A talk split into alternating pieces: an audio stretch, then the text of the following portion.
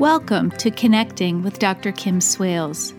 Relationships are probably where we spend the most time and the most energy in our lives. They can be the sources of our greatest joy, but they can also cause us the deepest pain and frustration. This podcast is about helping you connect a little bit better every day in your relationships.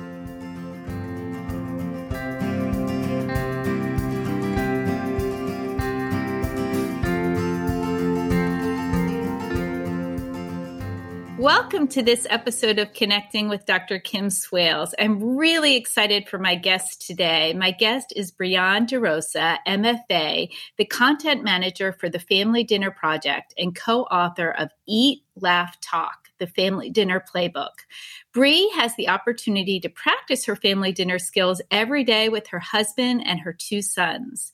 The Family Dinner Project, a nonprofit initiative started in 2010, champions family dinner as an opportunity for family members to connect with each other through food, fun, conversation about things that matter. More than 20 years of scientific research shows why family mealtimes are so important. The Family Dinner Project provides the how for today's busy families. Welcome, Bree. I'm so happy to have you here today. Well, thanks so much for having me. I'm excited to be here. Well, in the introduction, I talk about the benefits of families eating meals together. I know a lot of us have heard them, but can you kind of summarize them for our listeners? People ask us all the time, well, all of these benefits sound great, but can't I get them through other means besides family dinner? And what I always tell people is, of course, there are a lot of ways that you can achieve some of these benefits, but none of them will get all of the benefits in one the way that a family meal will. Family dinner is the only activity we know of where you get all of these things and more. So we say, wow. Yeah, I know, it's crazy, right? And so we say family dinner is good for the brain, body, and soul of all family members. And what that really means is, first of all, there are health and nutritional benefits, right? Which I think is what most people think of first when they think about why family dinner is important or why it's good for you. They think of, well, you know, we're not going to be eating as much fast food, which is true. Also, people who eat family dinners tend to eat more fruits and vegetables, and those habits actually extend throughout the lifespan. So if you eat family dinners when you're a kid, you tend to have healthier eating patterns throughout your adult life as well, which is kind of an interesting finding. And we find that you eat less sugar, less trans fats, you know, less soda, all of those things if you have family dinners. More interestingly, I think, than the health and nutritional benefits are all of the social, emotional, academic, mental health benefits that are associated with family dinners. So right off the bat, kids who eat dinner with their family regularly are more resilient than kids who don't. They bounce back more easily after bullying. They have stronger connections to their peers and more positive friendship skills. They feel more connected to their own families and more like they have a sense of their place in the world. And they tend to have higher grades and lower risk factors, things like teen drug use or drinking, right?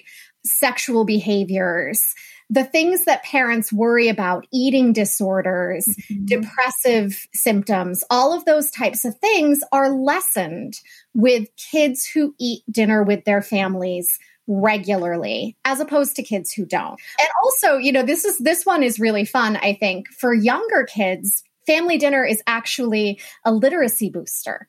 So if you eat with your kids when they're little, they actually learn more new words and get better pre-reading skills like sequencing, storytelling, those types of skills from family dinner than they even do when you read to them. So you should absolutely read to your kids, but you should also eat dinner with them and talk to them because it's a real vocabulary booster. And kids who eat dinner with their families have a much higher literacy rate by 8th grade than kids who don't. So there's really a strong correlation here across every facet of a child's life, not to mention that for adults, their marriages tend to be more satisfactory. They tend to have lower instances of high stress than parents who don't eat with their families. Older adults who eat with other people are less lonely They're less likely to skip meals. So there's a whole host of benefits, no matter what age you are, to actually sharing a meal with somebody. Mm-hmm, mm-hmm. Wow. I mean, after I'm like, okay, our work is done here. All people need to know is that, because why wouldn't you after hearing all that? You know, as you were talking, I was thinking, so I grew up in a family on the East Coast, and I know you're on the East Coast, and we ate dinner together every single night of my life at 5 o'clock, which is so early, but we ate at 5 o'clock growing up. You know, my parents divorced, and I remember actually when they divorced, missing the family meal. That was one of the things I grieved the most when they divorced, because that kind of went by the wayside. But it was such an important part of my childhood, and it is such an important part of my family, which is why I'm such a big fan of the Family Dinner Project. But one of the unique things about our family is we adopted a daughter from China when my boys were 10 and 5. So there's a pretty big age gap. And, you know, when she came home from China, obviously she could not speak English. She was 10 months old. She was a baby. She didn't have English words. But we used to go around, we always did questions at dinner, and we'll get to this later because I'm going to ask you questions about that. But we always did questions at dinner. And one of them was sometimes the favorite part of your day. We didn't do the worst part of the day. We did just the favorite part of the day. And we would do other things, compliment each other. But they were at an age where they were 5 and 10. It was easy for them to come up with the favorite part of their day, or to compliment, to tell something nice they did for someone else, or what they were grateful for. But she was a 10-month-old baby who just came home from China. But we kind of would give her a turn, right? We'd go around the table and she'd be in her high chair, and my boys would silly say, like, Kate, what are you grateful for? And I'll never forget one day she didn't have the pincer grasp, which babies should have at 10 months, but being in foster care, whatever. And my son said, Mama, Kate's telling us she finally got the pincer grasp. And when you were talking about boosting their vocabulary, like, I have no doubt that just her getting the spotlight for a minute, even though she couldn't answer and she didn't have the words, that she heard all of us and she got the words faster. And she's even said to us, sometimes she didn't speak up at dinner because my boys were able to talk about politics and things when she was in kindergarten and couldn't. But man, what they learned from listening, right?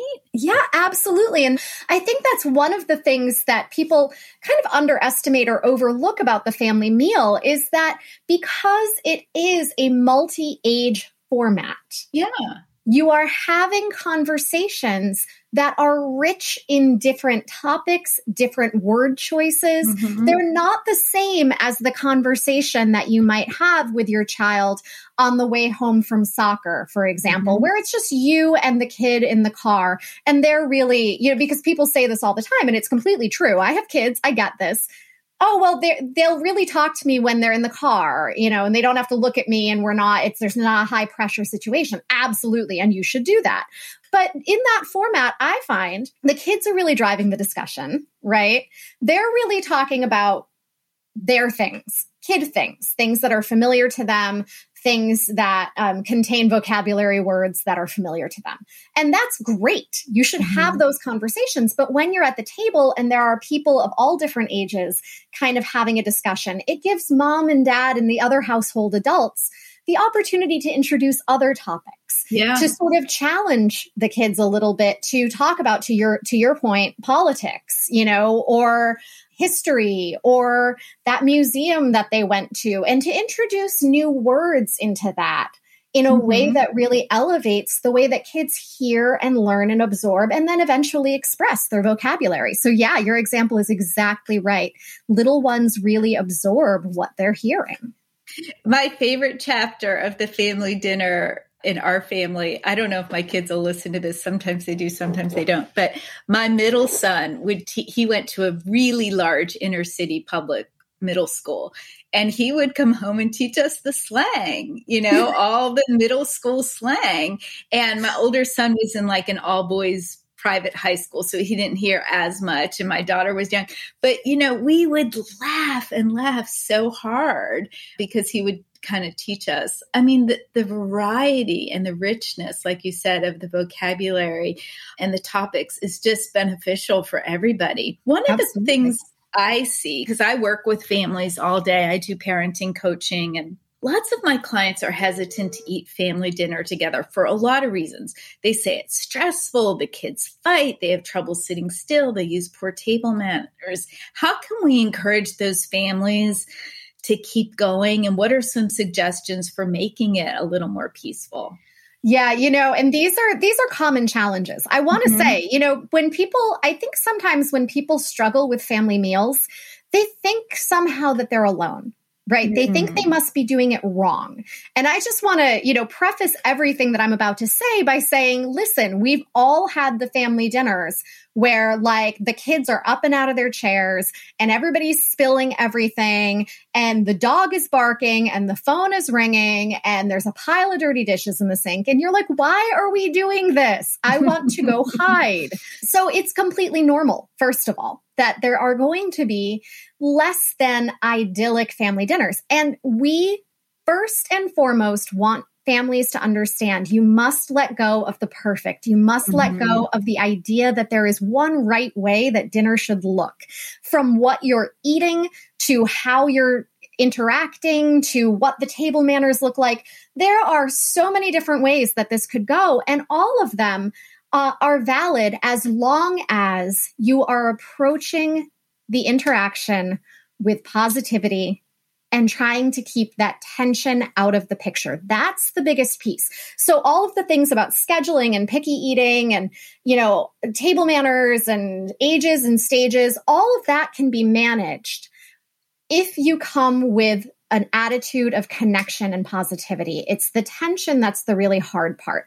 So there are a few things that you've mentioned that I just, I'll tackle first. Yeah. One is table manners. I love to start here because parents are really into table manners. We have this thing of like, we don't want to raise the kid who goes to their, new romantic interests house at age 16 for dinner and is like eating with their fingers and doesn't use a napkin, right? Like, I think that's what we think is going to happen.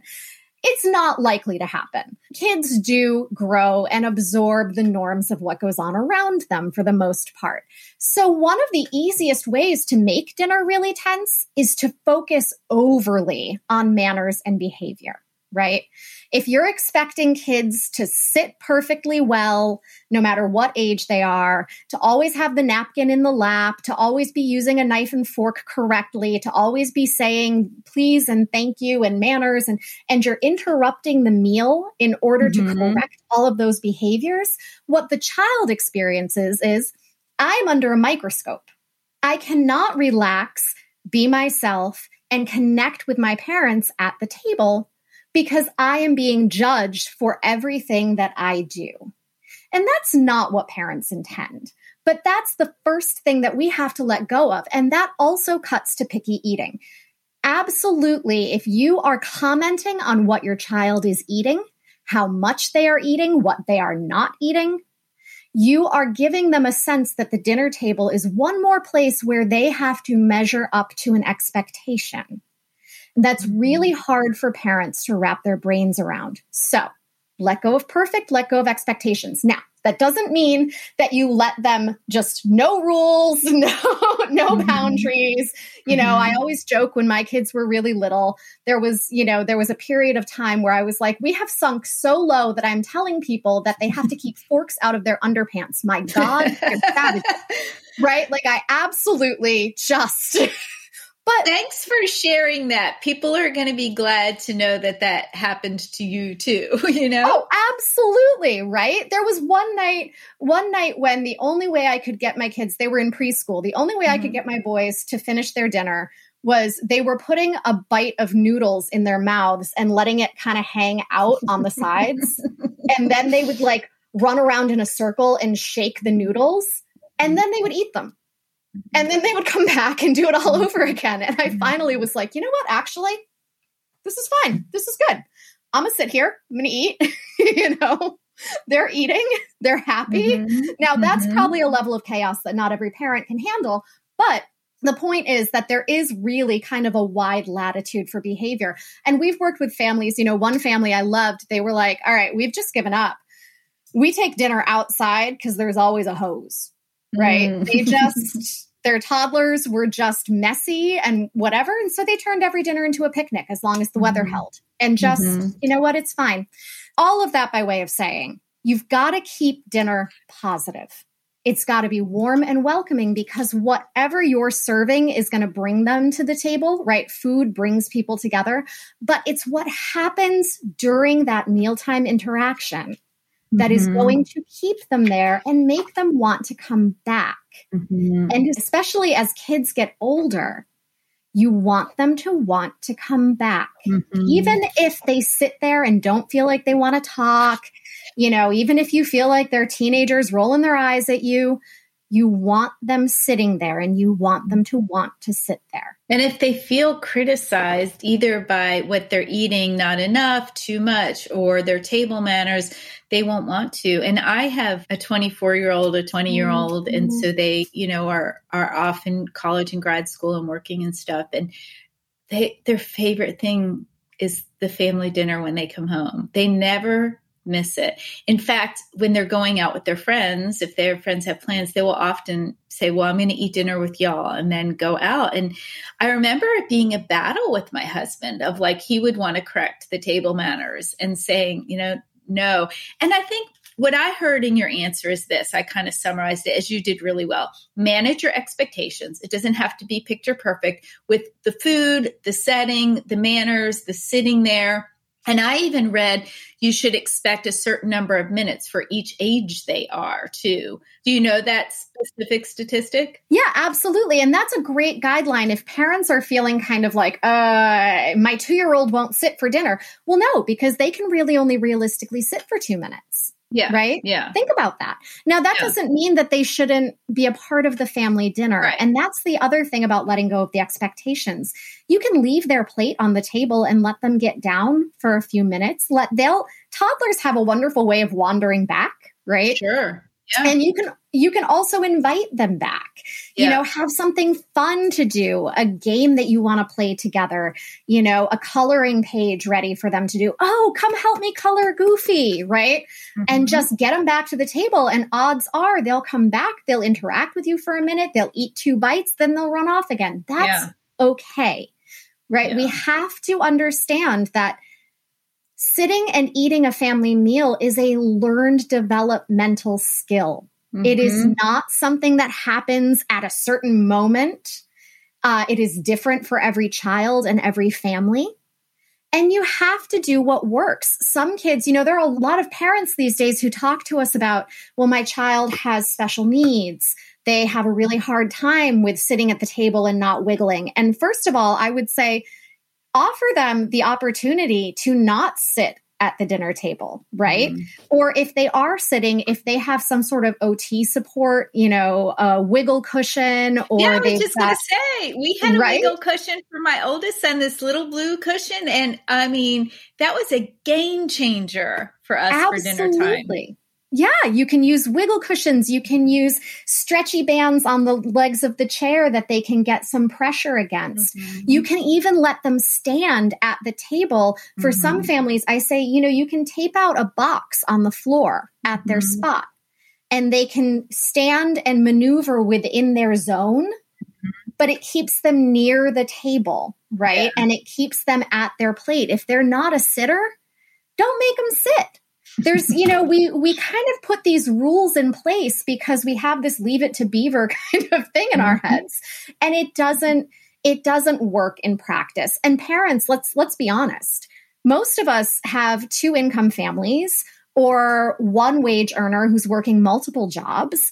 Everybody's tired, everybody's stretched thin, and nobody wants to have to deal with, you know, behaviors at dinner time, which is, I think, one of the biggest turnoffs for parents is they just feel so exhausted that trying to make it all fit this mold is what really turns them off. But it can be so fun and rewarding if you just loosen up a little bit. Yeah. Yeah. I think that's key. So to manage the expectations, loosen up a little bit. And just like you said, it's a learned developmental skill. And I had written down, the only way they get better is if you keep doing it. If you abandon it because it's hard in the beginning, you'll never get to that point because you do get there eventually. But, you know, I was thinking My middle son is almost 21, and he could sit at the table really well. He didn't need the wiggle cushion and as a kid, but he has found as he's older now in his 20s, he likes to walk. Like he takes his phone calls and kind of paces. He likes to move. I remember starting in high school, he would like kind of gobble down his food and say, I got homework, I got to go. And he would be there 10 minutes. And I said, you know, Harry, that's not okay. Like you don't have to sit at the table and I know you have homework, but I spent at least an hour cooking this meal. You can give us a half hour. And so I told him, you can be in the kitchen, help putting things away. You can walk. And so now when he comes home for family dinner, he sits and eats with us. But as we're talking after dinner, as we all love to do now because they're older, no one's, in a rush, he will usually pace around the island, or sometimes he's even sort of dancing a little bit, but he doesn't leave the conversation or the connection. He just knows that he'll add to it better. And thankfully, I don't have that, strict regimented, like sit down.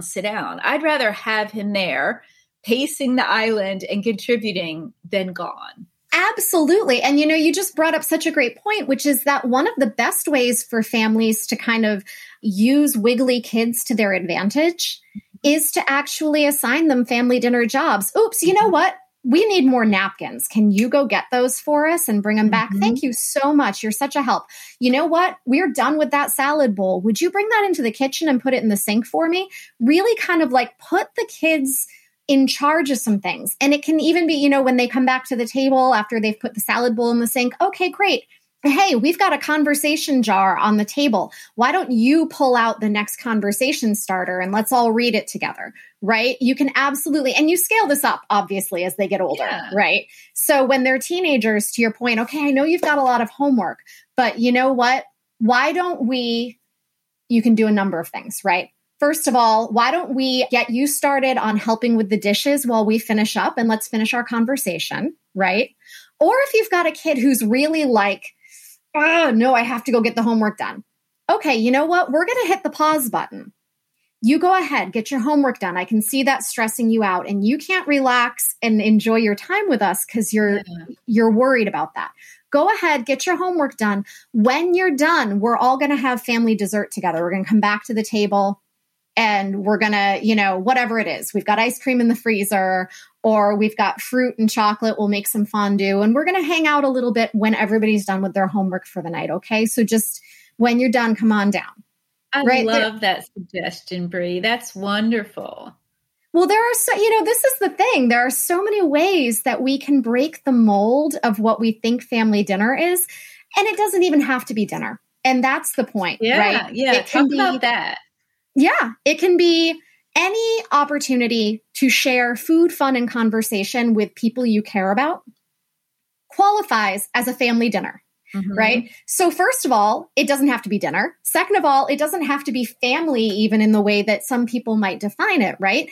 If you have close friends who come over every Friday to share a meal with you, that's a family dinner of sorts, right? Mm-hmm. College kids who maybe meet for dinner with their dorm mates, that's their family away from home, right? So family can also be the people that we choose to spend time with.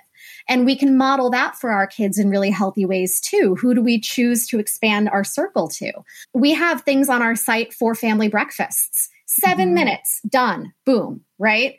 Now, obviously, it'd be great if we could spend more than 7 minutes a day together. But if that's all you've got, that's all you've got. So here's something you can eat, something you can talk about, and a game you can play before the day starts. It can be a snack. Lots of families are stretched super thin in the dinner hour in terms of like kid activities and carpools and, parents who are late from work and all of the things. If all you can do is have like a snack before soccer practice together, that's okay. But take the time to sit and eat and talk together. That's your moment of connection, right? That's what you're going to do. If it's a picnic at the sidelines, that's okay, right? If it's once a week, but it's a really good like Saturday morning breakfast or Sunday brunch or something along those lines, that's also really beneficial. It's not like it has to be every night of the week. There's no magic number. We say, you know, 3 or more times per week has the most protective benefits. Mm-hmm. And obviously, the more you do, the better off you probably are. Mm-hmm. But once a week in a really good structured setting that everybody can look forward to and you can really spend the time, if that's what you've got, then make the most of it. That can be a great, powerful thing. And I think it's helpful to even put a boundary around that. I remember people telling me, oh, Kim, wait till all your kids are in a sport. You won't have family dinner anymore. It's, you know, they would say it's easy when they're young, which it's harder when they're young because of their behavior and their, you know, their patience and what they can sit for. But it becomes harder as they're older because of family schedules and activities. But we always still, like, I would look at the week. I had a gymnast and a swimmer and a lacrosse player. And I would kind of look at the week and say, okay, Monday, you know, dinner will be at 5:30 because most of us are here. And, you know, Tuesday, it might be 7:30 because most of us are here. And there may be a schedule where we're all coming and going. And so I make a crock pot meal and people kind of come and go. And I still considered those family dinners if one person was missing and 4 of us were there.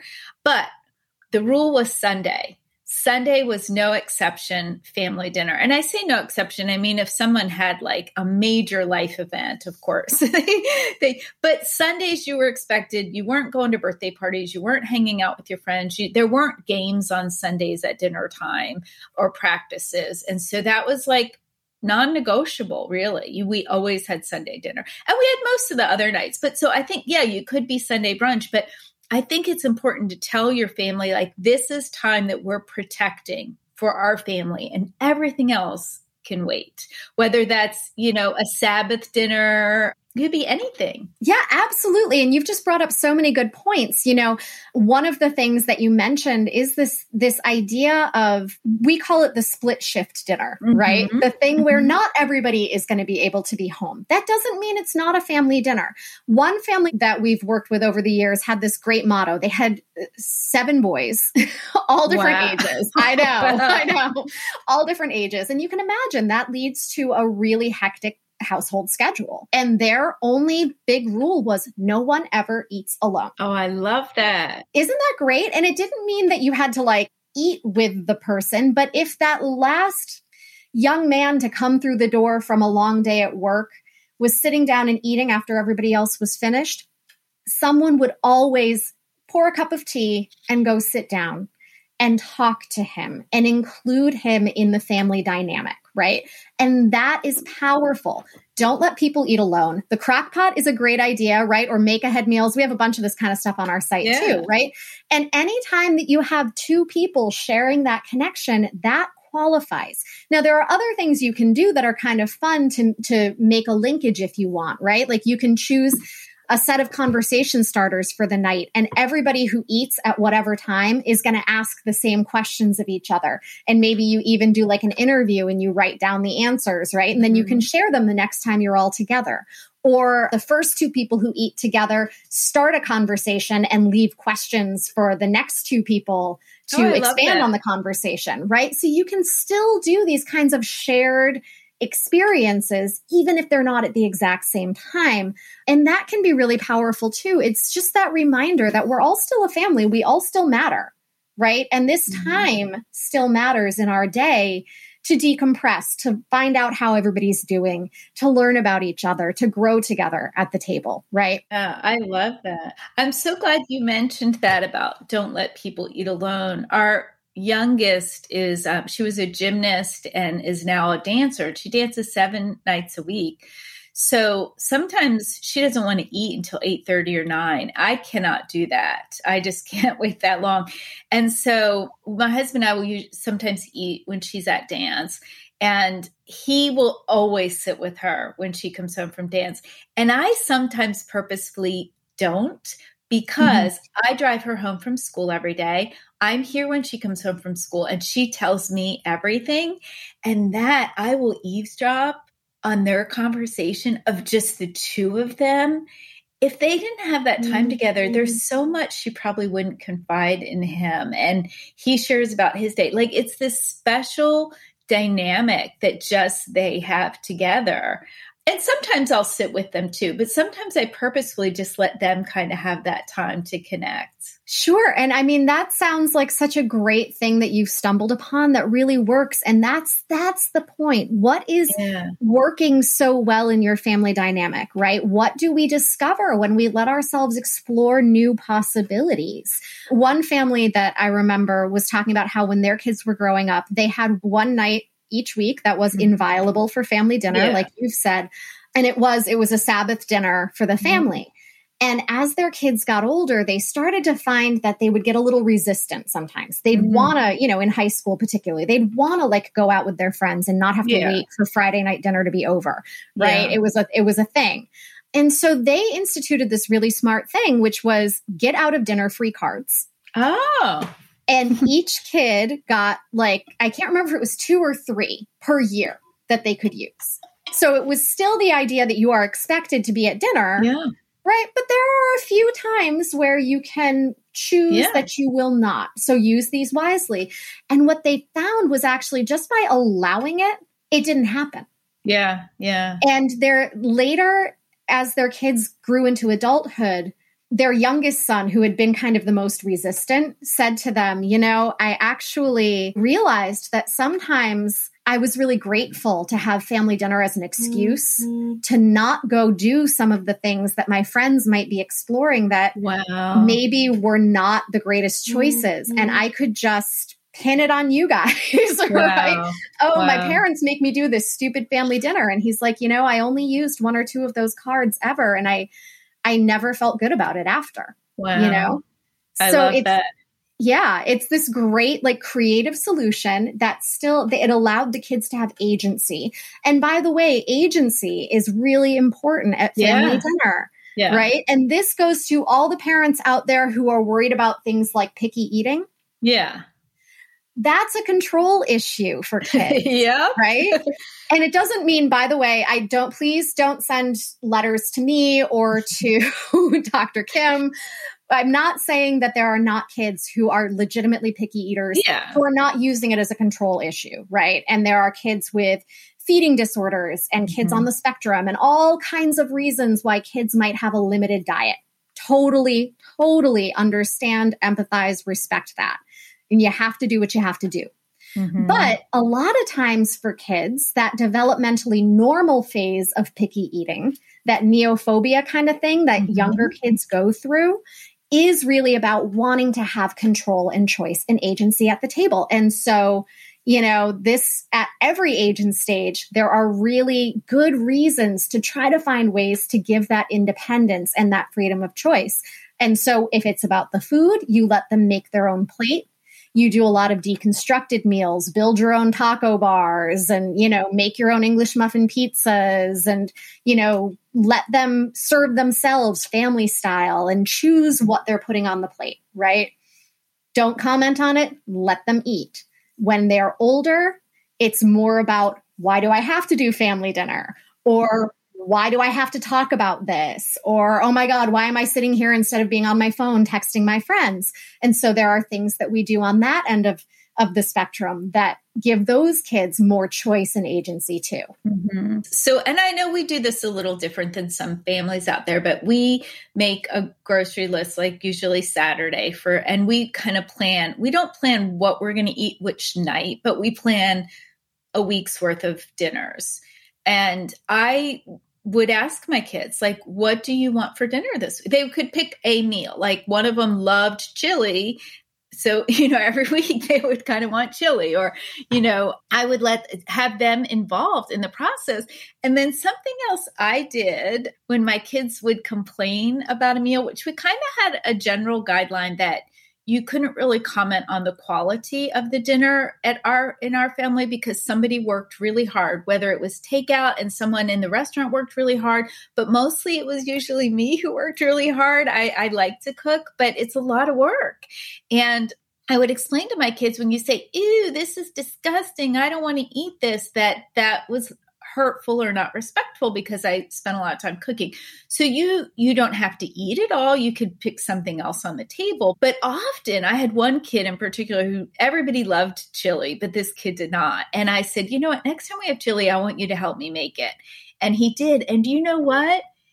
Just from making it and feeling that sense of pride, he really likes it now. He loved it. He thought it was the best chili he ever had. And so I it wasn't a punishment, but I involved them into helping me prepare the meal. And when they do that, they have such a greater appreciation for the time, the energy, and for the food itself. Yeah, absolutely. And that works at pretty much every age, right? With mm-hmm. different levels of involvement and different levels of skill in the kitchen. And yeah, you're right. By the time they're teenagers, they can really take a hand in meal planning and in cooking and in creating meals. And it's a great way to turn that back around, you know, and be able to say to kids, listen, I know this isn't your favorite, mm-hmm. right? And that's okay. We all have favorites and less favorites. Yeah.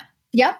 But we're not going to criticize the food. We're not mm-hmm. going to yuck on other people's yums, as mm-hmm. some families say, right? Oh, I love that. Say that again. Yep. Don't yuck on somebody else's yum. Oh, I like that. Because somebody else might really enjoy this food. And now you're making them feel kind of weird and bad because mm-hmm. you're saying it's yucky, but it's not yucky to them. It's yummy. Mm-hmm. And so we all have choice. We all have preferences, right? We all have tastes.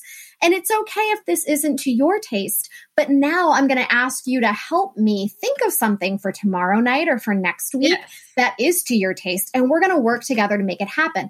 And it's actually, you know, it can be a really powerful meal planning tool too, right? Because a lot of people, I think with meal planning, you either love it or hate it, right? But it is really important for family dinner. Like yeah. if you're going to not feel stressed out about dinner or minimize your stress about dinner, knowing what you're going to eat and knowing that you have everything on hand to make those meals is really a stress reliever. It does mm-hmm. help take the pressure down immediately. But if you're somebody who hates meal planning, and there are lots of people like that, getting the kids involved is actually the fastest way to overcome that chore.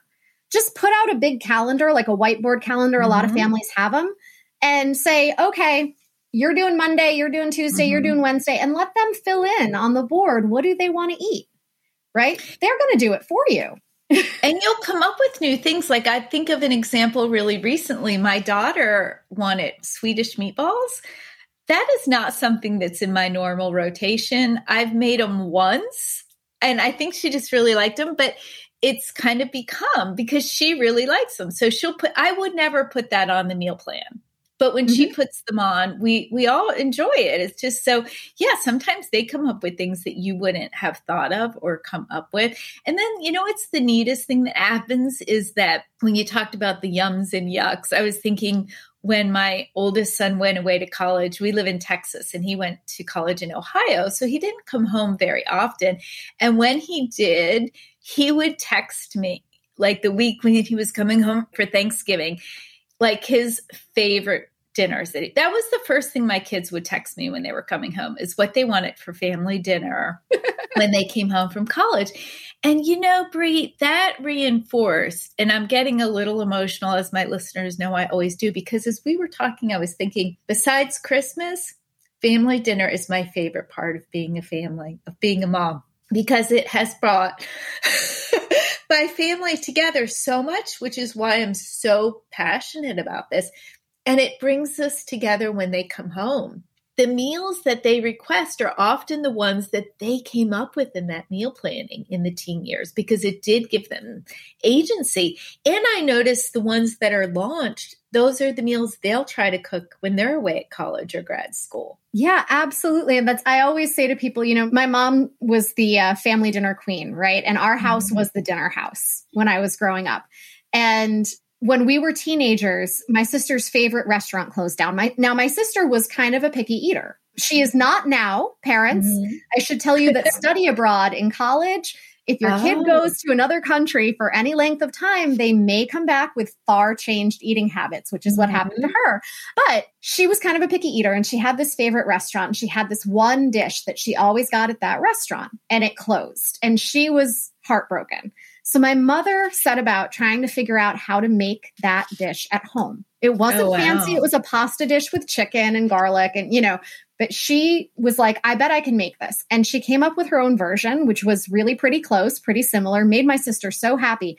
And that recipe was what you would get if you came to my house for family dinner. So often it was in the rotation that when we grew up and we went to college and we moved out into our own apartments and started our own families, we would get phone calls from our friends that had grown up with us saying, remember that chicken noodle thing your mom used to make? I want to make that for my kids. How do I make that? And that's that's the magical little thing of like, what family dinner can unlock. And now there are people all over the country, and the recipe is in our book, Eat, Laugh, Talk, the Family Dinner Playbook. That it's called Pasta Poulet, which was the fancy restaurant chicken pasta. You know, it's in the book. It's really easy to make. I make it all the time still for my kids, and they're learning to make it. So when they move out, they'll make it for themselves and their friends and their families. And it, you know, the way that things kind of roll from generation to generation with family dinner is really, it's really one of the special things, right? I love that. And, you know, we have a same story, and it's a chicken and pasta too. But yeah, we have that. And I, you know, what's the best, Bree? When my 24 and my 20-year-old will send in the family group text the picture of those, of that chicken dish that they make or whatever it is that was our family dinner. And when they went to college, I made them each a binder of all our family recipes. And when I say family, you can see me doing air quotes. Some of them were from a magazine or the internet, but they were, you know, Pioneer Woman's lasagna or, you know, a beef braise, but they were the things that were generally in our rotation that our kids loved. And I made them. And I'll tell you, I gave it to them for Christmas. And when they opened it, they're boys. They weren't that excited. But then when they went to school and they sent me pictures of the meals they made from that, and they were so excited that they could make the recipes and that it was a tie back to the family. There is just so rewarding, so rewarding. So I want to switch gears here before we run out of time, because one of the things I love about your website and about your Instagram page is that you share the best questions and games to play at the dinner table. And can you share some of those for our listeners now? Sure. So, I mean, first of all, I should say we have hundreds and hundreds and hundreds of conversation starters for every age and stage and every occasion. And we also have dozens and dozens of dinner games, right? Some of the ones that I'll talk about now are great for like holiday dinners, you know, like you mentioned, oh, Christmas and family dinner, right? And in my head, I go, and Thanksgiving and family dinner, right? And there are so many opportunities coming up where families may be gathering, even online. Some families are going to be gathering virtually for holidays this year. And so there are lots of great questions you can ask. Things like, tell me something about yourself that you think I might not know. Ooh, I like that. That's a great one, especially for older kids or for family members that you haven't seen in a while and you want to kind of like, you know, learn about each other. It's so much better than, so what you been up to, or what are you doing with your time these days? All the things that we kind of awkwardly ask to get the information, right? Yeah. One question that I tend to ask my kids a lot, especially, you know, there's been kind of a lot of transition for a lot of families and a lot of kids in the past year and a half. And one question that I always recommend, like every interview I do, is to ask kids things like, if you could change one thing about our family or about school right now, what would you choose? And it's a great way to kind of get at, is there something going on underneath that you're not maybe seeing or hearing, right? And again, these are sort of open-ended questions. You notice these are not questions you can answer with a yes or a no, right? And that's on purpose, because we all get into this trap of, how was your day? Fine. What did you do? Nothing. Did you learn anything? No. And then parents are like, my kids don't want to talk to me. Totally untrue, right? Other things you can do, things like family storytelling. So this is really fun and really meaningful. You were talking about family recipes. I've done a lot of this. You know, there's like a Christmas bread that we bake that my great uncle taught me how to make. And every year when we make it, the kids are like, oh, remember Uncle Olaf? And remember when he used to, and we talk about family history. So you can ask questions about that. You can say like, what's the first story you know about one of your ancestors? Or tell me something about your grandparents. Do you know a story about your grandparents? Or how did your parents meet? Mm-hmm. Or do you know how you got your name? Things like that that are really interesting and involve people in feeling connected to the unit, right? The whole family history and dynamic. And now I feel a part of this story. I feel the connection. Or even if you're making something together, you know, maybe it's a good opportunity to say, where did you get this recipe? Who taught you this recipe? Why is this recipe meaningful to you? Or what was a favorite food that you used to eat when you were a kid at the holidays? Or what's something, you can ask your kids, what's something that you have always wanted to try that we've never made? Right? And you can kind of turn it around that way. You can also be really, you know, imaginative and really fun and really silly with family dinner questions. And especially with little ones, it can be really fun to ask questions like, hey, if our cat or dog could talk, what do you think they would say? Right? If you had a boat and unlimited time and you could sail anywhere in the world, where would you sail and why?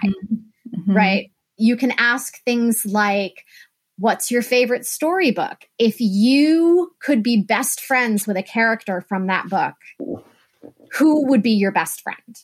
And all of these kinds of like things that get their imaginations going. If you had a pet dragon, what would you name it? Right? Like you can really just kind of get kids engaged with the idea of relating to you on different levels. And that's so powerful because family dinner conversation, a lot of times people feel pressured, like they have to make it really intense and really meaningful. And we have to talk about politics or we have to talk about something deep or we have to like get in there and find out what was your day like? What exactly did you do? But that's not the point. Kids will tell you exactly as much as they're ready to tell you.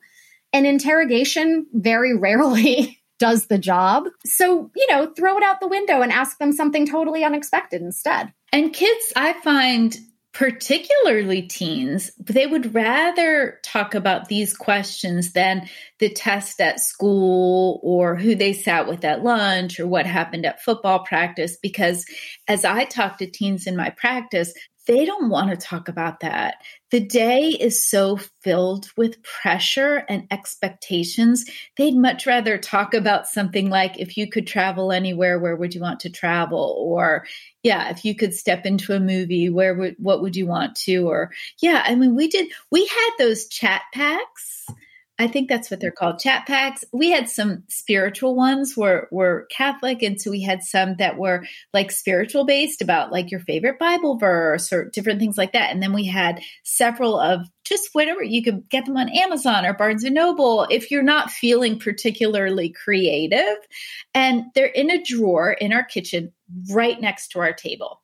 I guess it probably would have been better to keep them out on the table. And sometimes I would pull them out and have them on the table, but 9 times out of 10, my kids would reach in the drawer and pull out the chat pack or the table dinner topics or whatever one, because we had probably 5, and they're still there, and start asking the questions. And you know what? It didn't even matter if we had already done the question 6 months ago or 2 years ago, because we've had those for years. Because your kids change and you change and your answers change. And sometimes it just takes the pressure off of maybe you had a really bad day at school or a really bad day at work. And to talk about, you know, your favorite ice cream flavors is much easier than how your day was. One of the ones I just want to throw out there, because I have to tell you, I think my husband came up with this, but I remember a stage in our family life where we felt like maybe our kids were a little self-centered, like they weren't doing enough for other people. So he warned them in advance, but he said, I'm going to start asking every couple nights what you did nice for someone else that day. And I'll tell you what, that was such a change for our family, because we'd always talked about like what we were thankful for or the best part of our day. But when we all knew that at the table we were going to talk about some, it made us think about having the opportunity to do stuff for other people. And I think it changed our behavior and it changed our conversations really to being a little more other-oriented. And so that was a good one that we used to do. Yeah, that's a great one. And we have a ton of that kind of stuff on our site. We've done things for Giving Tuesday for years. And most people use Giving Tuesday as a way of trying to solicit donations. And, we're a nonprofit. We'd love donations. But we've always used Giving Tuesday as a way to encourage families to give to others through gifts of service, acts of kindness, right? And so we have a lot of conversation starters and games and family activities around that type of thing. We also, to your point, we've got a randomizer on our site on the conversation page. You don't even have to have a pack of cards. You can just put... And I know people are like, no phones at dinner. I've got a whole thing about that too. But if you're using your phone to pull up conversation starters, you can just hit show me a conversation starter, and it'll just keep generating new ones for you. So you can just always, if you're out at a restaurant or something particularly, it's great because you can just, everybody's always got their phone. You can just whip that out. We've got printable ones that you can print out for your table. And we've also got, like for Thanksgiving, we've got printable placemats with conversation starters and games. So you can actually even set your Thanksgiving table with some different ideas, right? Here's a Thanksgiving would you rather game. Here's a great set of interview topics that you can ask the whole family. Here's some about thanks and giving, and here's some about gratitude and giving back, and all of those types of things. And we have those, we have tons of them for all different kinds of year. But right now, I've got the holidays on the brain because we're coming up on that, and that's you were mentioning gratitude and giving back, and so that's kind of thematic for the time. But yeah, I think anything you can do. And even, there's one family that I remember who had a teenager who didn't like to talk at dinner, kind of at all. She was very, a very reserved kid to begin with, and just wasn't always up for conversation. So her mom started a never-ending Uno game at the table. And for her entire high school career, they played Uno while they were eating dinner. Wow. And they would that was the mechanism that got everybody calmed down and focused on an activity. They'd eat, they'd play. And all of a sudden, as they're playing and as they're eating, little things start to come out, right? Mm-hmm. All of a sudden, they're talking. But it didn't require, how was your day? What did you do? Did you take that test? What was your grade, right? All those things that teenagers particularly feel very examined about, right? It feels very transactional. Mm-hmm. They didn't have to do any of that. They just played. That's another great idea for just breaking the ice, letting kids feel like this is not necessarily the hot seat. This is a place where we're going to bond over cards, over food, right? Yeah. Make it really easy. And I find too, don't you think that all of this makes our kids better listeners and us? Because everybody gets kind of their turn to talk. And I think so many people, because I do marriage counseling and family work, that's a skill we all really need to get better at. Absolutely. And that's, conversational skills are never going to go out of style. And I know a lot of parents worry, maybe more now than ever, about that because kids are spending so much time online. We've got this increasingly digitized society. And so the face-to-face conversation is less and less a part of their worlds. Yeah. And so family dinner is a great time to reclaim that. And yes, when you're having those conversations and making space for everyone at the table, it does change the way that they relate to others in their world. Absolutely. Yeah. You're modeling just really good communication skills. I've got one more quick question for you. Maybe it's not, because you addressed a lot of it, but with Thanksgiving and Christmas and Hanukkah coming up, do you have any suggestions for these special holiday meals with extended family? Yeah, absolutely. So, I would say the first thing is, shameless plug, thefamilydinnerproject.org/Thanksgiving. And we'll put that in the show notes too. Excellent. That's our flagship. And all of the following winter holidays, whether you celebrate Christmas or you celebrate solstice or Hanukkah or whatever, right? There's a lot of kind of winter celebrations that happen as well. The Thanksgiving stuff is almost equally applicable to those times of year. So there are a few things. One is we have something on there called the virtual care package. And I think this is really neat. We came up with it at the height of the pandemic, right? When nobody could kind of gather for Thanksgiving dinner. And what it is a set of resources that you can download for yourself and use with people who are coming to your house for dinner. Or you can also send it to somebody you love who's going to be eating dinner far away, and they will have the same things that you have. So you can have this shared experience. If you meet online, you can do some of it together, or you can do it separately and connect later on like, hey, how was that for you? We had a lot of fun with this or that.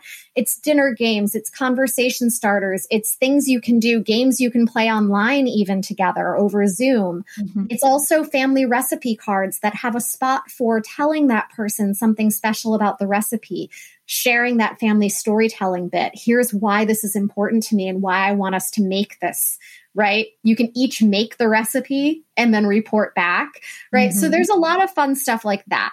There's also, conversation starters, lots of sets of conversation starters geared towards different topics, different age groups, and you can scatter those around.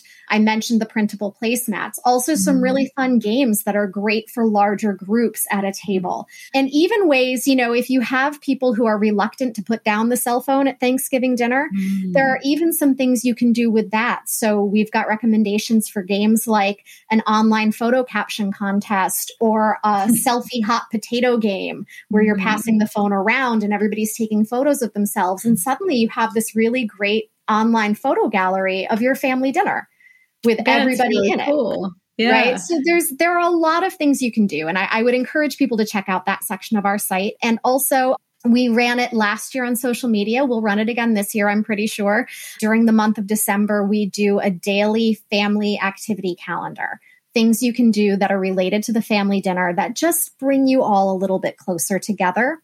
Not hard things, right? Yeah. Not time-consuming things, but little special activities that you can inject into your daily routines for the entire kind of holiday season to make it more meaningful and to find some new ideas, some things that you might want to carry forward. Those are great suggestions. And I will repost those in my stories, and I will put all those links, the randomized question generator, conversation starters that people can have, and all of your sites in our show notes. Thank you so much. I thought of one more, mostly because my husband's birthday is tomorrow when we're recording this, not when we'll air it. And mine's in a couple weeks. On birthdays in our family, we would always go around the table and say something we uniquely love about that person. That was sort of our family tradition. And we would do it at the birthday dinner. And honestly, when my kids were little, they didn't love that. It felt like, I don't know, embarrassing to have that spotlight. But now I think they love it. And it's not just about the person. It kind of highlights your unique relationship with that person. You know what I mean? Yeah, absolutely. And that sounds a lot like one of the dinner games that we have, which is called 20 Things I Love About.